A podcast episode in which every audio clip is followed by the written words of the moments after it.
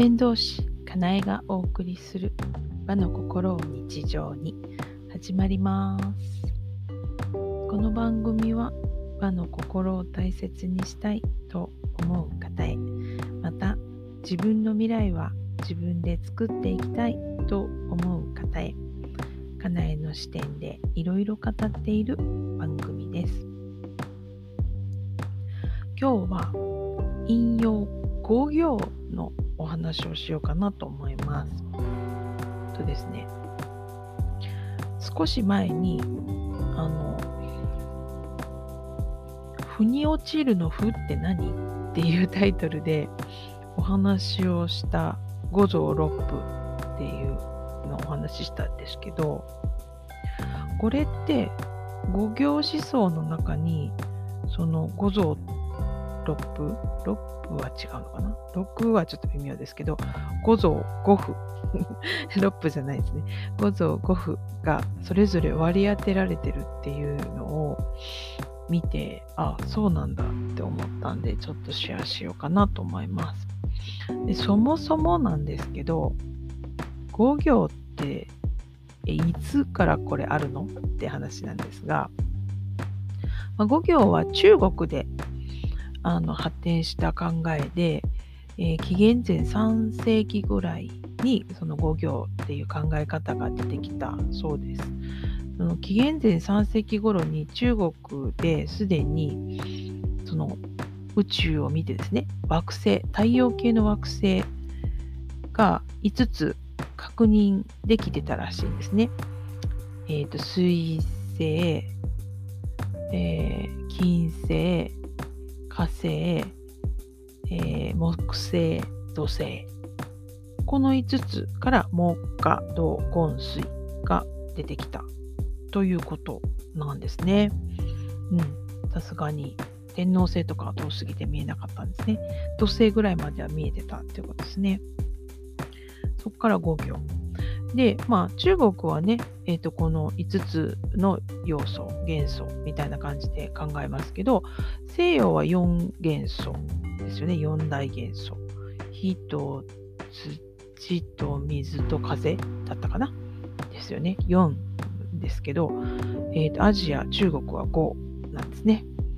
で、えー、と木火土金水で5つありますけれども、それぞれその五臓六腑の割り当てがありますね。五臓六腑じゃない、五臓五腑です。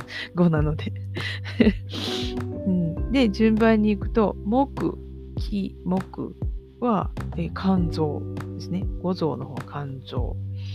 で、五腑の方は胆のですね。次、火。火は心臓ですね。で、えっと、五風の方はね、小腸、三章って書いてますね。で、土。土の五臓は誰が当たるかというと、脾臓ですね。脾臓ですね。で、えー、っと、五風の方は胃です。胃腸の胃ですね。で、ゴン、金。金に当たる臓器は肺です。で、五腑の方は大腸が金に当たります。で、最後、水。水の方は、えーと、臓器は腎臓ですね。で、五腑、腑の方は膀胱が当たります。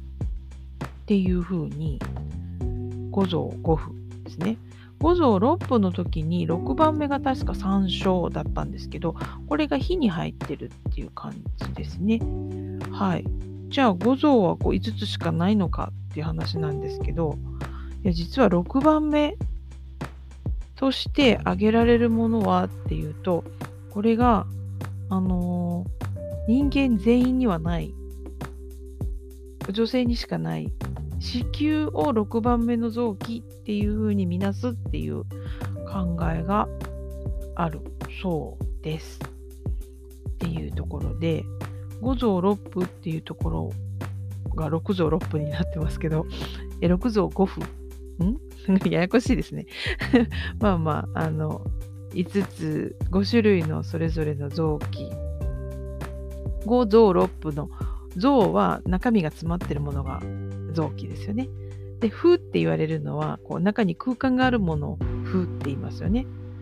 えーと、そういう袋状になってるとか筒状になっているとかそういうものを風風に落ちるの風は風ですね。